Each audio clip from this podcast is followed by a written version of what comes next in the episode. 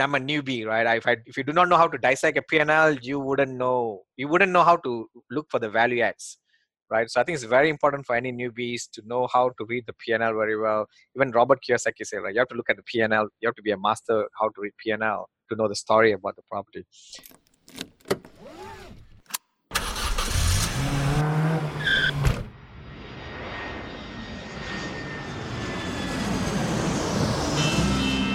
Welcome to Investing in the US, an Aussie's guide to US real estate, a podcast for international investors and real estate entrepreneurs looking to break into the US market. G'day, g'day, ladies and gentlemen, and welcome to another cracking edition of Investing in the US podcast. From Los Angeles, I'm your host, Reed Goosens. Good as always to have you with us on the show. Now, it is 2018. It's going to be a huge year, and I'm so glad all my loyal listeners have tuned in so that you can learn from my incredible guests, and hopefully, these guests inspire you to go out and take massive amounts of action. As you know, there's absolutely no BS on this show. We get straight into the nuts and bolts. And if you do like this show, you can please give us a review on iTunes. And you can follow me wherever you podcast on iTunes, SoundCloud, Stitcher, and Google Play. But you can also find these episodes up on my YouTube channel. So head over to reedgoosens.com and click on the video link, and it'll take you straight to the recordings of these podcasts each and every week. You can see my ugly mug, but you can see the beautiful faces of my guests.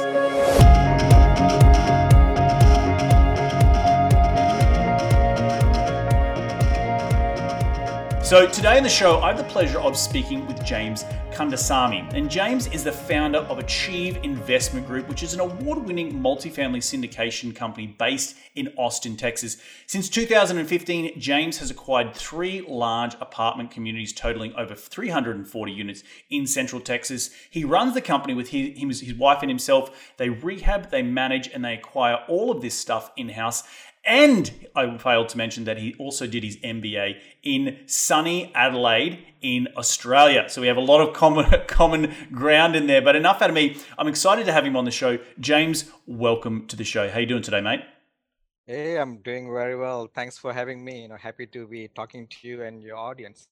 Oh, mate, it's, it's, great to have you on the show. I'm, I'm been, we've been communicating for some time now. Being that you're originally, you've got some bit of time spent in Australia, but um, my first question I always ask my my guests is rewind the clock and tell me how you made your first ever dollar.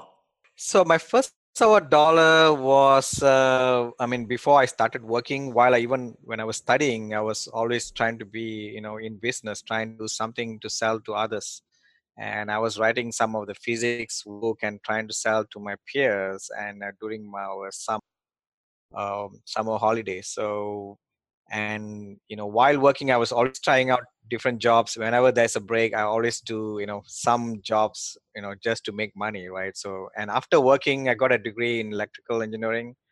And i also did an mba in uh, uh, university of south uh, adelaide in, in australia. So um, I become an engineer and uh, been doing engineering for 20 years and right now doing real estate.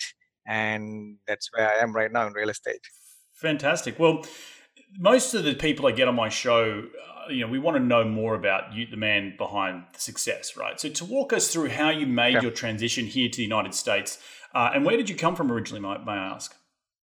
So I came from Malaysia. So uh, I, I, so I started there as an engineer and uh, worked there almost 15, 16 years, I think 15 years. And then I moved to the United States within the same company, you know, they needed some help over here, and I also want to come here too as well to to explore the opportunities in the U.S. Uh, but I came to the company and um, came here and solved the problem that they had over here in one of the department, and after that moved to another semiconductor company, and um, you know, that's how I came from Malaysia to the United States.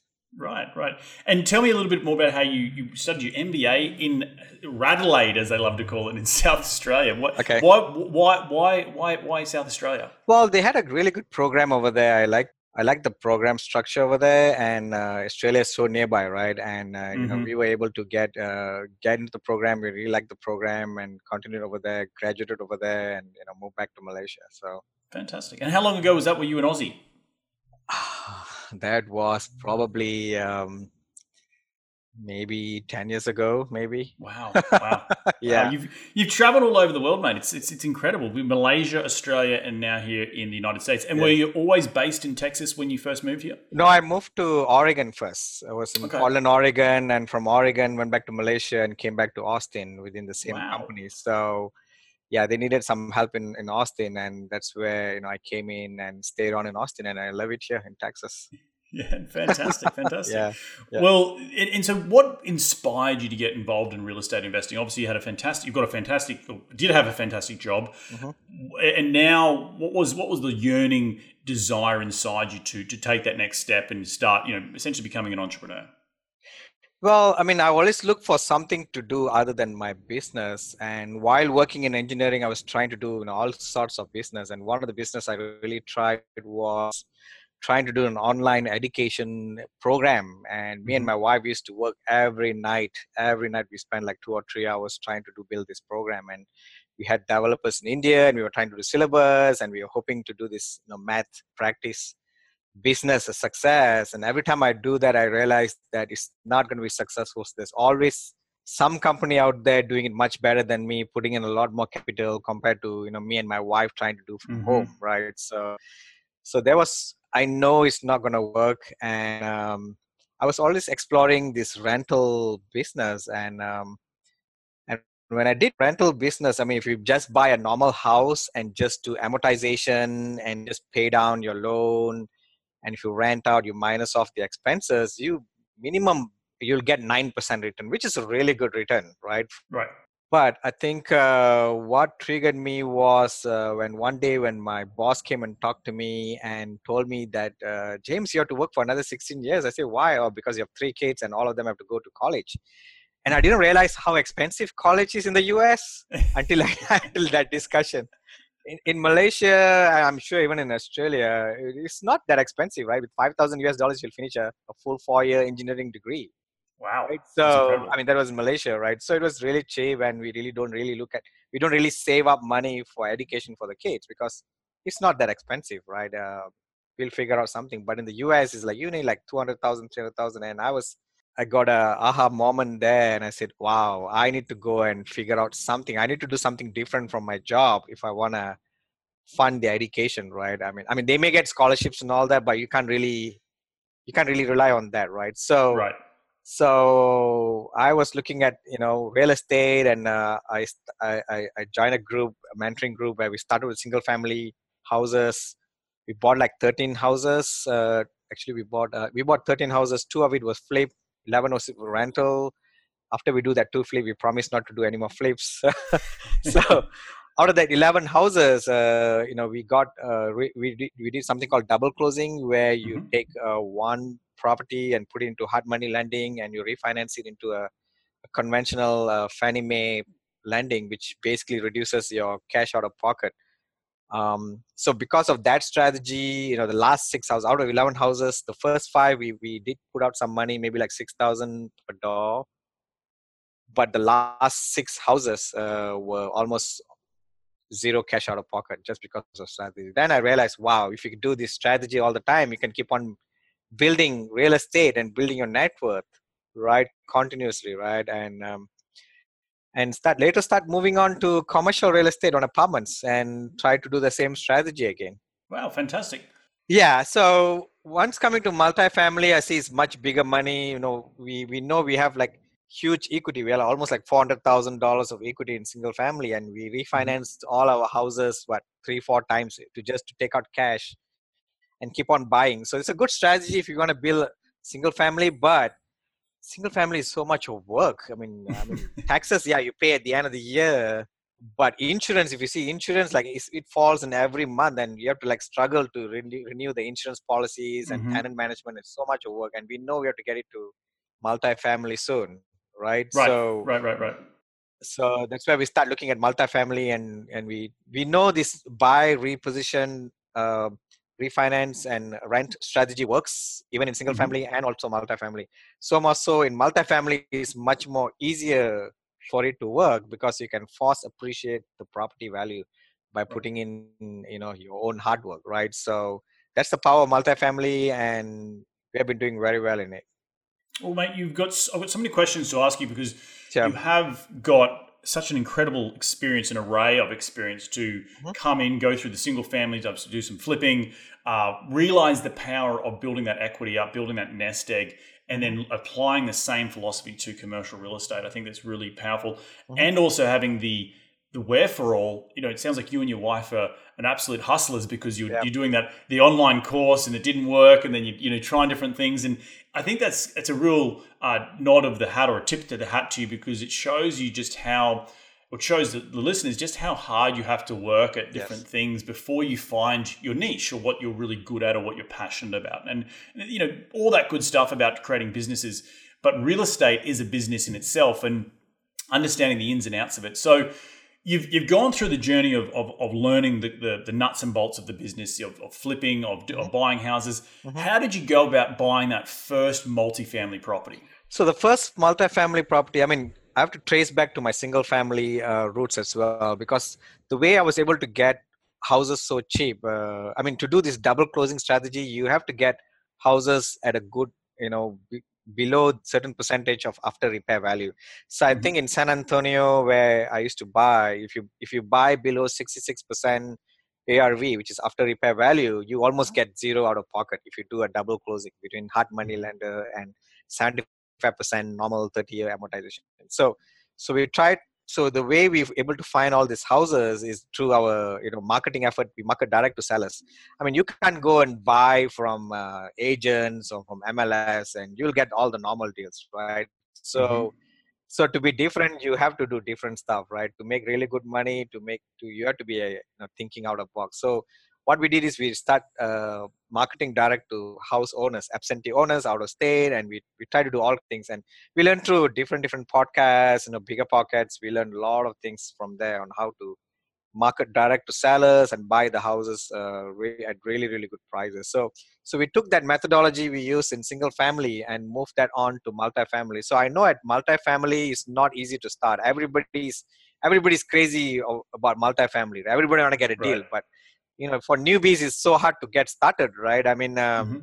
who's gonna talk to you, right? You are a newbie, and the Mhm. inventory is so low. And this is you're talking about multi-million dollar properties, right? Which broker is gonna risk their commission to give it to a newbie who may not close, right? So, so after looking for two three months, I I mean I talked to one broker. You can see from their voice on the phone, they are li- they are listening to you, but they're not really listening to you because they know they don't want to waste their time.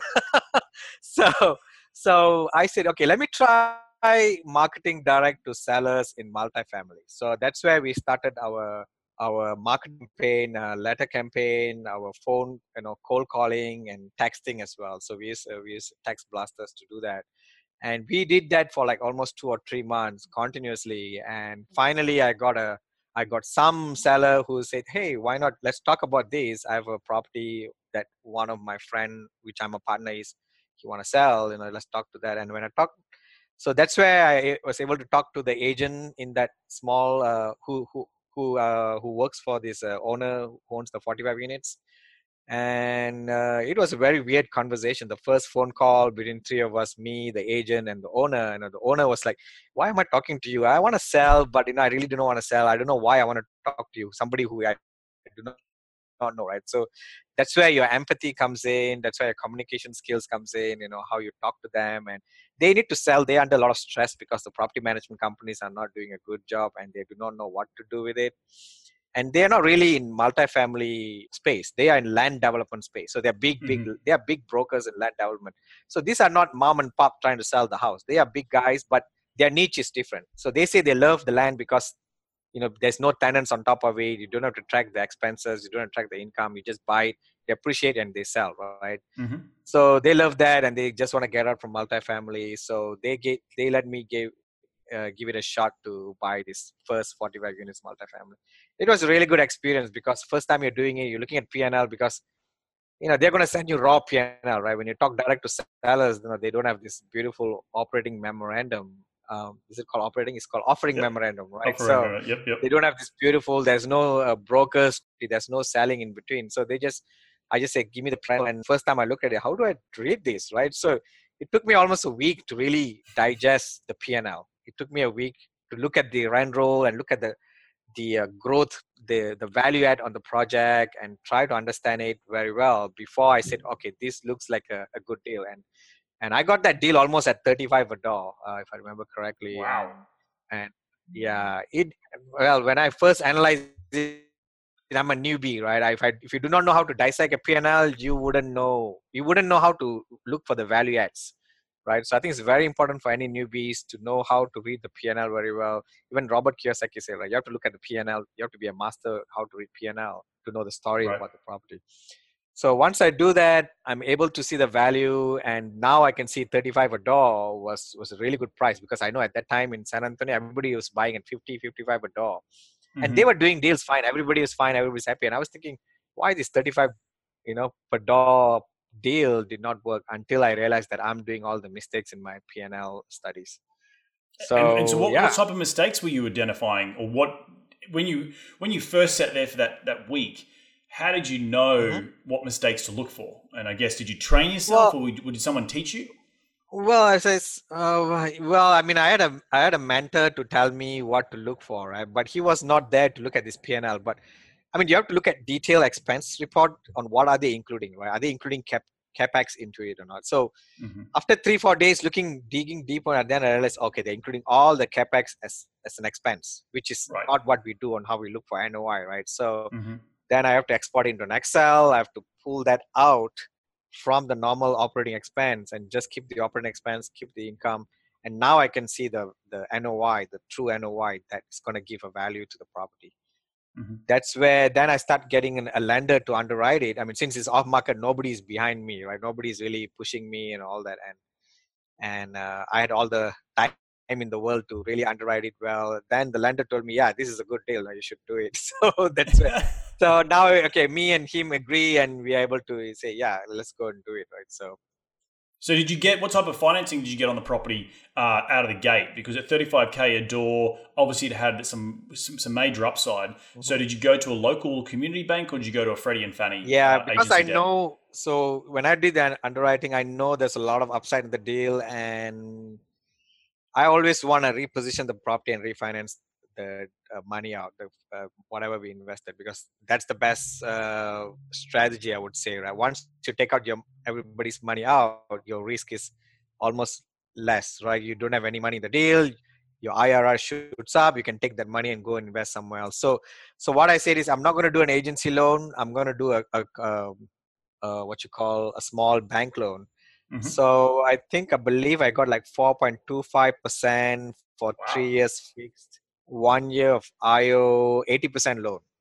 So wow. so I know loan, with 80% loan to cost go, or loan to value? Uh, loan to cost. Wow. Yeah, they. I mean, most companies give you 80% loan to cost. Yeah, they don't give you loan to value because that'll be too much. Because we were 50. We we the property appraised 50% more from the money we put in. So day one itself, we already got 50% additional money. So if you have mm-hmm. invested hundred thousand day one on your closing, your hundred thousand becomes hundred fifty thousand. Of course, on paper. So, but it's it's a huge uh, it's a huge addition to your net worth and and your confidence as well, right? So, so I believe we put in one point five. Uh, uh, no, I think the loan was one point five. We wanted thirty thousand down, and we were able to get the deal done. And from 35 a door in 12 months we worked really hard. This was the first deal. Me and my wife was like you know first three months you know the, the occupancy always drops. Every property we buy in general because we're buying a value add deals it drops right? So from 90 we were, we were 90 dropped to like 70 something the first wow. two months. And we were like wow let's because we are like putting in a lot of policies in, in the place. And we run our property manager we try to it's a, it's called training the tenant, right? Once you train the tenant, some tenants can't take it; they just leave. So that's okay. The bad one, let them go first. So, so we were rehabbing, we were turning around the properties. It went down to 77 in two months, and start picking back up in another two more months. We back at 90 once we start finishing like five to six units. So within 12 months, uh, we bought it at 35 a door. In 12 months, uh, the property was appraised at 58 a door. So it went from um, 1.5 million to 2.8 million in 12 months. That's great. That's yeah. great. And so, did you have? Did you get investors involved in that, or did yeah. you just do the money out of your out of your own pocket? No, we had like five investors out of that, mm-hmm. and um, yeah, we had like five investors who you know, being the passive investor with me. But me and my wife was running the show. Fantastic. And yeah. so, mm-hmm. tell that's back in 2015. That's your first yeah. ever deal. What yeah. are you doing today to find deals? Obviously, the deals like that where you pick them up for thirty-five thousand dollars a door, and twelve months later you've doubled your investors' money. Mm-hmm. Those types of deals aren't as prevalent. So, are you mm-hmm. looking hard? Are you looking at more different markets? Has your has your your finding strategy changed at all? What are you doing to keep ahead of the game and make sure you're buying a great deal? Yep. So I think for the for the newbies, you have to work hard, and you have to find you know you have to find ways to think out of the box to get the first deals done. So my first two deals I did using the same method, and one was 45, and the other one was 174. Both came at great prices, but I'm also realizing it's a lot of work, right? Mm-hmm. To to do the yellow letter marketing, and it's it's really, really a lot of work so but as you grow up on your number of units you know you want to go 200 300 units you know now um, you know i do not know whether yellow letter marks i start doing it i mean it works i mean they do have there are people calling it but i can't get it to closing. So i start um, networking with brokers right? Now with the two deals on my belt under my belt brokers have a lot more respect to me right with me right? Mm-hmm. because they know this guy have closed he owns the property in the local market so they have a lot more i have a lot more credibility. So now it's much easier for brokers to bring the deals to me. So um so but now primarily using networking brokers because yeah they're going to come and give you a lot of deals right? And you have to keep on underwriting deals to find the value inside any each of these deals. I don't think so most of the any of the deals is going to be just like give it to you and you're going to get a good deal. You have to look for value. You have to look at two years down the road what is the value that you can create mm-hmm. uh, the deals where you get just cheap is no more available and it's, it's not going to be available from brokers because brokers are the branch that's going to neutralize that. Sometimes sellers want to sell cheap but because of brokers are there and brokers need to pitch their mm-hmm. position to the seller saying that i can give you a good deal give the listing to me they're going to jump up they're going to bump up the price and the price is going to come to a certain level where the market is right now. Right. Right? So yeah. So so broker deals are not going to be the cheapest deal. Most of the time it's going to be very very rare to find a really really cheap deal but you can find deals with good value add.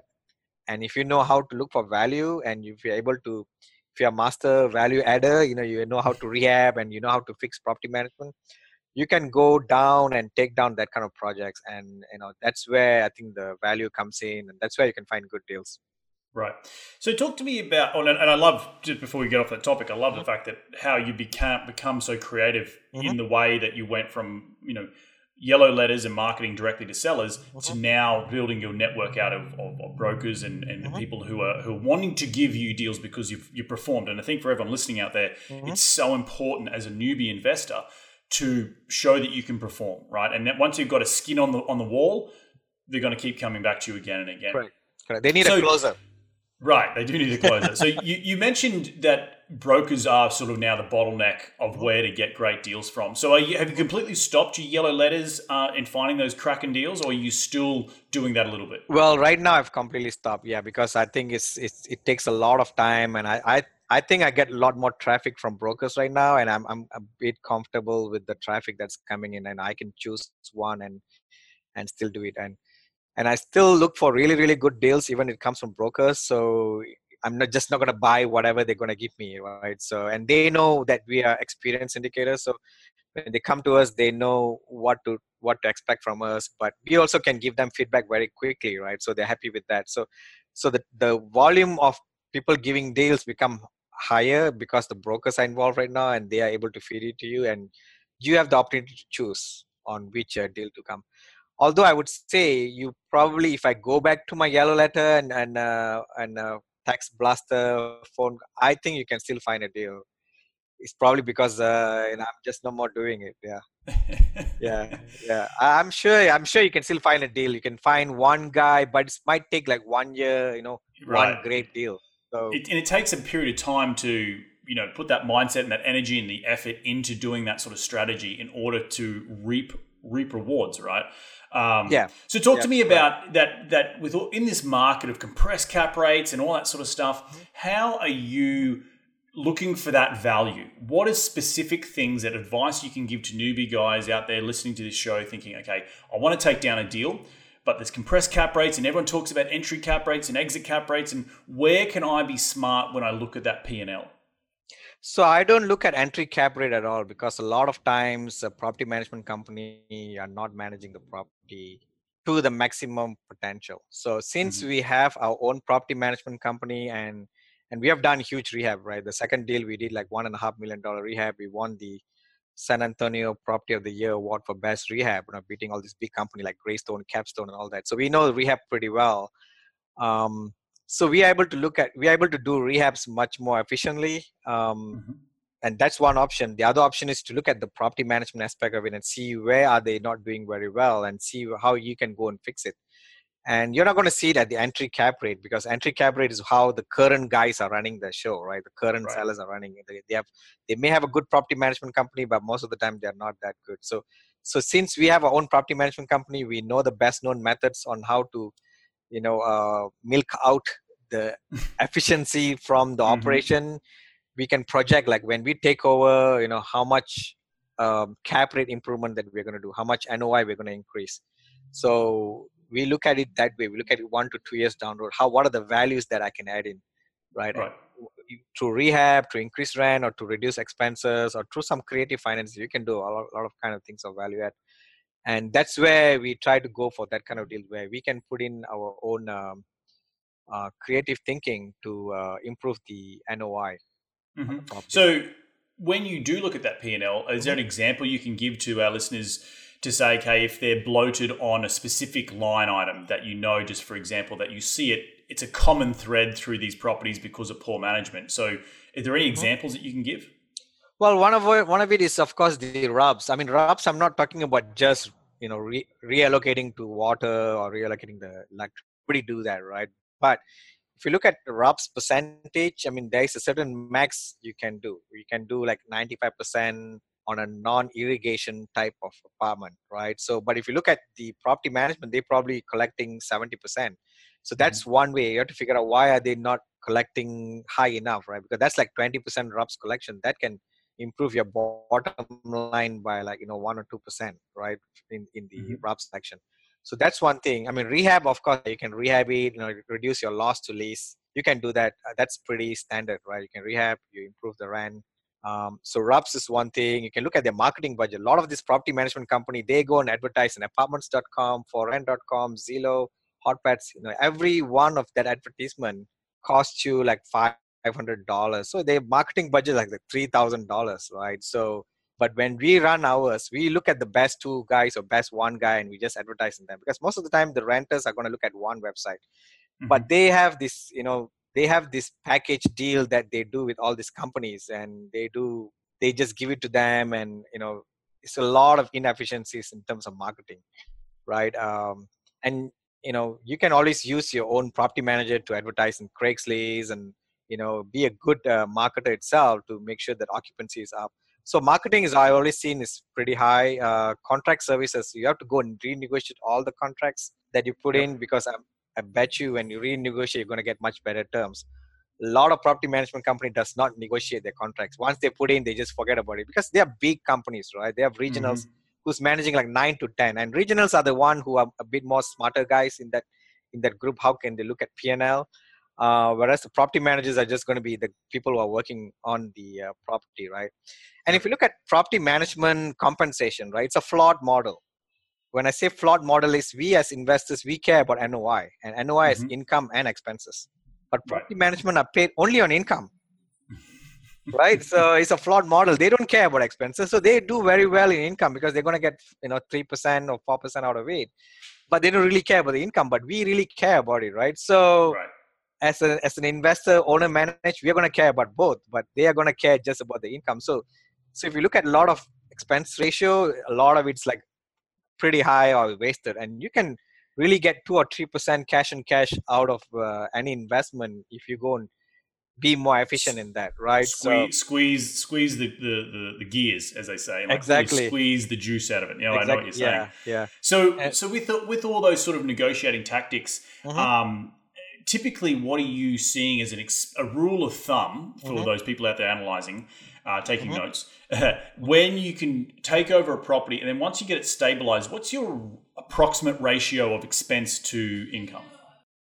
I've seen time and time the most efficient you know for 200 and units and below uh, i think if you come down to 45 60 units and below your ratio most efficient operation would be almost at 55 56% and once you go above 100 to 200 your most efficient ratio will be almost at 50% and when you go above 200 to, to 300 your most efficient ratio would be like 48 to 49% of expense ratio. So that'll be your most uh, optimal operation, right? And um, I'm sure you can do better than that. It's just whenever I write my under that's what I'm seeing. Most efficient operation with with our own staff running the show, with our own uh, insurance, you know, uh, with our own con. Uh, um, we negotiated the contracts we are doing RUBS. You know, you, I think 50% would be a good uh, benchmark. Uh, a good benchmark. 200 yeah. to 300. Yeah. And yeah. I think so. If you're running that, like 55, you're, you're a bit more. Right, and, and I think that range saying, of mm-hmm. of 50 to 60 percent, you know, good rule of thumb, 55 percent, particularly if mm-hmm. you're looking for a stabilized uh, product. Um, mm-hmm. So, and it goes back to I love what your, your point you said before, which was looking at the ingoing cap rates, and so many investors look at those ingoing cap rates and think, "Oh gosh, I can't, I can't, I don't like look, it's too low or, or whatever." It's just like if you don't understand the fact that that particular asset manager or, or property manager are running it so inefficiently, mm-hmm. cap rate is related to NOI. Now, if the NOI is low, then the cap rate's low right? Correct. It doesn't Correct. mean that you can't get the cap rate up to you know a, a, six or six and a half by year two or year three. So personally, mm-hmm. and I don't know how you feel about this, I look at the ingoing cap rate, and that's all well and good. But then I look at the stabilized cap rate after two years and Correct. see what that is, and that is really more and more of a litmus test to say, okay, this is where what the property really could be performing at in two years' time. Would you agree with that? Absolutely, statement? absolutely. It's not. Yeah, I, I, I definitely look at that because the improvement from the current cap rate when you're buying it and to the two years pro forma stabilize is what your value that you're creating. That's the upside. Right. So to give an example, I was looking at a deal yesterday and I was buying, uh, you know, it was a deal that we can buy at 6.8% cap rate, sorry, 6.4% cap rate. That's how they're running it in T12. It's a, it's a super efficient uh, operation. When I look at the P&L, they're really, mm-hmm. but when we take over on day one, with our expenses, it's going to be 7.4% cap rate.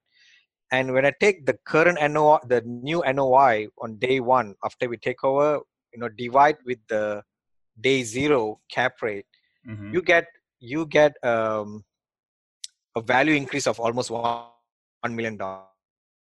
Wow! so just just because of your operation, right? So, so imagine how, how are you two years, what are you going to be getting, right? Right. So, how are you becoming so much more efficient than these other guys out there? Is it because you have in-house property management and you can afford to be more efficient? Well, well, they could be. I mean, uh, they could be using third-party property management. They have uh, staff's uh, costs, right? And sometimes the staff, if you want to run a property management company, you can pay them.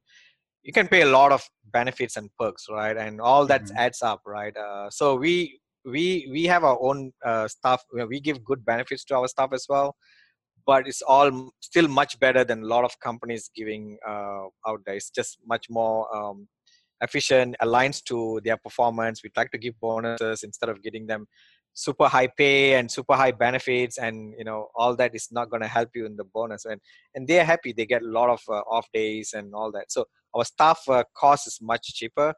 And hmm. and uh, keep in mind when I talk about fifty percent, and uh, you know when we run it, I'm talking about taxes the property taxes to be at pro forma level. So I'm assuming right. like 100% tax, right? Uh, and that's where you need to look at 50% expense ratio. If you take the pro forma tax and your your own expense ratio, you should be getting total 50% expense ratio. Oh, I completely agree. And I think the big thing about just chatting with you is just getting familiar and getting comfortable with diving into the P&L. Mm-hmm. And I guess for all those people out there who are listening and just understanding that the ingoing cap rate is it's a litmus test, but it's not the be all to end all. And I think there's a lot of investors out there personally that I've dealt with that look at like, oh, the ingoing cap rate's at five percent. It's like, yeah, but in two years' time, we're going to get it to over a six and six six point five. Like that's mm-hmm. what you'll need to be looking at. Uh, where, where they, they don't necessarily see it like that, and so it's about as a syndicator, it's about educating them on that process of where the value is and how you can become and go and turn those knobs on on that big machine to make it more efficient. Right? Yes, yes, correct. I think one of the big problems that we see in a lot of multifamily education is a lot of people are learning to be asset asset managers but they're forgetting the aspect of property managers, property management, mm-hmm. right? So to find efficiencies in PNL or inefficiencies in PNL, you have to know the property management aspects of it. So when I look at a PNL, I can tell whether this operation is efficient or wastage or not, right? But if you're just learning the asset management side of it, if you're just you know learning the raising money, doing syndication, that is that is the easy part. Nowadays, it's easy to find money. There's a lot of capital chasing for that small number of deals and if you know how to analyze your deals very well that small number you can find germ gems in that small number of deals. You can find deals really good deals in that small number of deals. But you have to learn the property management aspect. You have to learn each line item. And and because a lot of people are just being taught asset management and everybody's taught to learn that just give it to that third, third party guys and go on. I mean as i said market is very strong right now. People are not worried about property management but when the market goes down property management becomes very critical and they are going to be like scrambling and you can see whether how strong is the property management or how efficient is the property management companies right so 100%. so that's an important skills i think everybody have to learn uh, and how to underwrite each of the expense item um, you may not do the property management but i think you have to know how to underwrite each expense item and every time property management companies send you a P&L and a budget, you can question them, why is this, why is that, right? I mean, if you do not know, you're just going to be saying, yeah, I'm happy and I'm just going to give returns. I mean, as I said, market's booming right now, you can get returns, but when the market turns, you know, then that's where, you know, you'll be like completely out of control. It's everything on property management and that's going to be a really right. bad asset manager. so, so what, what are you doing from an underwriting point of view, given the fact that say you don't have your your in-house property management, right? As an underwriter, what would you typically underwrite in San Antonio or in the in the, the, the state or the, the, the, markets that you're in? A, a, an average price per door for expenses on a mm-hmm. stabilized mm-hmm. asset. What it, you know, say say it's hundred units or more. So uh, price per door, it, it, it, varies, right? I mean, you're talking about expense ratio, or you're just talking Correct. about price uh, per door just, just, in general? Just price per door in general of you know of the operating expenses on a stabilized asset. You know, is it? yeah, it, depends half, on. Know? Yeah, it depends on the unit mix, right? So price mm per door is a bit misleading because sometimes some property has a lot more two bedrooms, three bedrooms, and that price per door might be higher versus. Mm-hmm you know 90% one bedroom and the price per door is lower does so sometimes this price per door can confuse a lot of things. So i i do talk price per door but i don't use it as a guideline. So but in general if you have like 80 to 80 75 to 80% one bedrooms your price per door falls in like 4.8 per door uh, in terms of expense and if you go like uh, slightly bigger like uh, you know two, two more 50 50 two bedroom versus one mm-hmm. bedroom your price per door slightly goes up to like 5000 uh, something but it's, it's between that 4.8 to 5.1 right. range i think it doesn't go above that uh, and all yeah. this i'm talking about is with the pro forma taxes that means 100% of mm-hmm. purchase price uh, assumed property taxes multiplied by your mill rate for those yes. people out there. That, correct, correct, yeah. Um, yeah. And, and four point eight for all those people listening out there is, is four point is four four thousand eight hundred dollars per unit per year to, to fifty one hundred in that range that, that mm-hmm. that James is seeing, and that's for like a Class C asset, correct? That's like a Class C, yeah. It, it you know even Class B would go into that level. Uh, but I've not done a lot of Class B plus, but I've done B to C. Yeah, that's what I see right now. Yep. Yeah, that's fantastic. It's great, great intel because it's a lot of people out there are always scratching their heads, going, "What is that?" And and it varies from market to market. So so mm-hmm. if you're underwriting deals in San Antonio, it may differ for someone underwriting deals in North Carolina. So keep keep that in mind when when you know when people listening out there and underwriting your deals. James, yep. any yep. advice you can give to those people who are just starting out, like yourself? What's the number one piece of advice you know to, to get your first deal done? Uh, think differently everybody knows real estate is hot right now. Everybody know multifamily is good. You're not alone. So you have to think differently to get started right? So look for deals off market. There's a lot of sellers who are willing to sell off market. Change your mindset. A lot of people think that there's no more deals out there and people say i want to wait. When you wait when the market turns i can bet you there's going to be another barrier to entry is going to come right? It's, the right. same thing right? Everybody's going to be scared right? Everybody thinks market's going to turn, everything is going to say constant, just the multifamily property will, prices will go down. That's not going to be true. The whole economy is going to collapse, right? Where everybody's scared. So you can't buy it at that point of time, right? So, right, right. So my advice is look for deals. I mean, I don't really like to go with market swings because that is uncertain, right? So I look for mm-hmm. deals with built-in upside. So any deals I look for, I know that there's a building upside that is not realized. I can put my sweat equity i can put my expertise my skills to to capture that upside and that is your equity capture right? So when you do that when you look for that kind of value add uh, you know deal with the building upside you're not really worried whether the market going to turn or market going to be you know uh, going further or not. You're just going to get the benefit. Worst case market turn you you still bought it at a good price with an upside. You get you get some upside right? If, if market doesn't turn you get uh, you get the benefit of appreciation. Uh, right. but never buy deals which is sold at uh, market cap rate or market market rate because right. there's no value to add on top of it right? I know i know everybody want to get started right? Everybody want to do deals. We know that right? But mm-hmm. work hard right? Yeah, I, th- I, think the biggest the biggest thing you're trying to say is look for that value. You know, there, the there has to be there has to be something in there that the you know what our, our thesis right now is look for long term buyers mm-hmm. that have have have just you know maybe managed occupancy mm-hmm. but haven't really pushed the rent. Correct. You know, I can go in there and do 15 to 20 percent rental bumps over mm-hmm. 12 to 18 months there's the value, right? Correct. And I'm looking for a lot, a lot of meat on the bone. So, mm-hmm. you know, people look at entry cap rates versus exit cap rates, blah blah blah blah.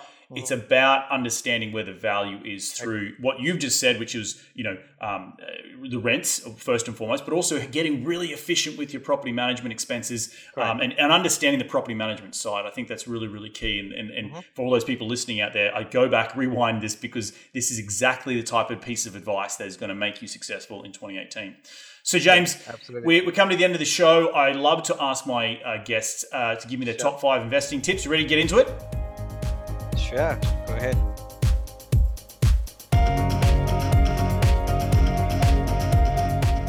All right, mate. What is the daily habit you practice to keep on track towards your goals? Uh, daily practice. Uh, I mean, I have morning rituals where I meditate and I visualize, and of course, journaling. Uh, that's very important to clear your mind. I would say. Um, once I do that, of course, uh, you know, always look at deals, network with uh, brokers and network with even with passive investors you always have to keep on looking for passive investors to invest i think I, mate, uh, just putting the business to one side. a mean, I think the the getting your mindset right, the meditation, the journaling is so important. Uh, I, you know, you, are a very, you seem like a very high functioning type of guy. I'm a very high high functioning type of guy as well, and I, I noticed a huge change in the way that I approach my work when I took 20 to 20 minutes to half an hour of a morning, focused on some deep breathing exercises, focused on getting the, the chatter out of my head and onto a piece of paper. Yes, what do I need to do? Like you're always constantly talking, Absolutely. talking, talking, Absolutely. talking. And you've got to just take a moment to say, turn off the phone, turn off the internet, turn off everything, and just breathe mm-hmm. and focus on the breathing. Get get the get the clutter out of your head onto a piece of paper and then be so much more relaxed mm-hmm. when you approach the day. And there's so many people out there that you know I find even in personally because it's just the first thing they do when they wake up in the morning is on the phone. The first thing they do is they're on their internet, exactly. they're on their, they're on their email, and you're going to burn yourself out.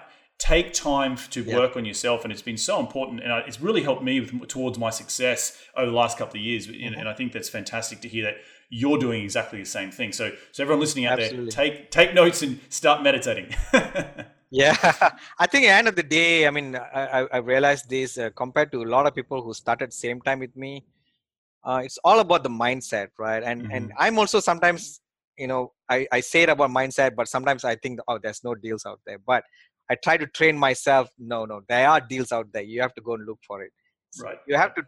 It's it's all about self control. Is it's a lot of it spiritual, right? Is you know you actually trying to realize your own potential in this world Right. and exactly. and and this is just a journey to it right so end of the day when you are like 70 80 years old and you're going to see whether you really utilize all your potential as a human and Mhm. i believe that controlling your mindset towards achieving something and your real estate is just a tool right so Right. so training your mindset i think is very important and and you have to believe there are deals out there absolutely love it. I love it, man. You, you're you're exactly the type of guy I want to talk to because of mindset, you know, meditation, all that sort of stuff. Being Yeah. focused on the fact that real estate is a tool to get you to financial freedom, and and at the end of the day, you want to be looking back on on your life and saying, did I did I live up to my potential? You know, Yeah. so yeah absolutely awesome Yeah. stuff. yeah i always think that what kind of stories can i tell my grandkids right i mean i don't want to buy an I don't want to buy an average deal, an average return, and I did this. I want to say, yeah, I bought this deal, I turned and gave back 100% in 12 months, which I did two times. So, Right. so that's like really, really something different where you can tell your grandkids, and you want to be Right. happy when you die, right? So, exactly, exactly, exactly. So, mate, what has been who's been the most influential person in your career to date? um, that's uh, probably my wife. I mean, she has Oh, really? been That's controlling my mindset. yeah, sometimes you know I also uh, think that hey, there's no deals or we didn't do well. She said, no, look at it. You have done this much, right? So she's a good support uh, and a pillar to me and to my success as well. I mean, we do it together, but as I said, mindset's important. But she's she's really you know sometimes happy. I mean, she's you know there to caution me about my mindset as well. So I think that's important. Right. What is the most influential tool in your business that you, you know, whether it be software or physical tool, you know, um, uh, it might be a mobile phone. What what tool do you have to make you, your business successful? I would say your um, my Excel Excel spreadsheet, of course. so I built my own Excel spreadsheet which looks for value add, and uh, I recently built a really good Excel spreadsheet which, you, which which looks at two different mortgages because I like to refinance out and Mhm. continue keeping the property for long term. So I built a really good analyzing tool uh, which I'm building a web tool as well. So once I put it into the web, you know, anybody can use it. So it's basically a tool where you're able to look for value and you're able to look at what's the value going to be for 10 years when you halfway refinance out your some of the cash. Because right now it's it's difficult to do with just a normal Excel spreadsheet. You have to use multiple Excel spreadsheets and combine it, and it helps me to analyze my deals very quickly, especially Right. value add deals. Great, and it's great that you created a, a digital asset for your business in which mm-hmm. you can go in there and quickly punch out a good, you know, and underwrite the deal and mm-hmm. understand within a matter of hopefully seconds or minutes that you Yep. do you have a good deal or not. So it's Yep. all about time management, right? Yes, yeah. I mean, it's not really minutes. I mean, usually when I underwrite, I almost take like a, a one hour because I really want to look for details in the Mhm. deal. I mean, at least some. Once I look at some deals, and I'm not looking at hundred of deals. So a lot of deals we just doesn't. even- I don't even look at it. But once they say value add, and I know some some really good value add, I start going a bit more detail into it. So it almost take Fantastic. like an hour per, per deal. Right, right. what is uh, what's been the biggest failure in your career, and what did you learn from that failure? Oh, I think a lot of failures we learn in single family. So that's why sometimes I feel we really hit it well with a single family because that's where we learn, you know, how to manage tenants, right? How to Mhm. manage contractors because we were doing major rehabs. Uh, we were buying and repositioning. So the rehab can be like twenty, thirty thousand dollar rehab uh, in three months. You know, you know, San Antonio was only like hundred thousand dollar per house at that point of time, right? So so we were doing major rehab and we learned a lot on how to manage tenants how to manage uh, contractors. We had contractors running away. We had you know tenants uh, you know skipping you know and and all all kind of lease issues. So so there's no really big failures but i think all that is just learnings. I mean Mm-hmm. but all of it were done as part of the single family. I mean, in multifamily, we are, we we have learned a lot from single family, and we are implementing it on multifamily right now. Fantastic, fantastic, mate. Where can people reach you to continue the conversation? You've given us some incredible pieces of, of information, golden nuggets, as I like to say. But where, if people want to reach out to to continue the conversation, ask you more questions about your underwriting, what you do, and your journey, where can they go? Sure. So they can go to Achieve Investment Group, my website, and my email is james at Achieve Investment Group. Achieve as in achieving a goal, A C H I E V E. Achieve Fantastic. Investment Group. Fantastic. Well, James, thank you for dropping by. Enjoy the rest of your week, and we'll catch up soon. Well, there you have thank it. You, Ray. My pleasure. I just want to quickly wrap up, uh, you know, summarize some of the great nuggets that I learned from today's uh, conversation with James. And some of the big takeaways were, you know, not not getting so concerned with low cap rates going in un, and, and understanding where the value is and i think diving into the weeds of property management uh, as a whole and where you can save uh, expenses um, or line items expense uh, once you, you become your own property manager. And, and, and I think one of the, the key bits that James was talking about is that property management as a, as a third party is a flawed tool because they base their income, uh, base their profit on their on the income of the property, not necessarily the, the expenses that they save. So learn a, a fantastic amount from James. Uh, if you do want any of the show notes from today's show, please jump on my website at reedgoossens.com and you'll be all the links will be up there that we discussed. Uh, and as I said, just click on the podcast link. Thanks again for taking some time out of your day to tune in to continue to grow your real estate investing knowledge because that's what we're all about here on this show to continue to grow your financial IQ. And we're going to do this all again next week, so take care, be safe, and remember, happy investing.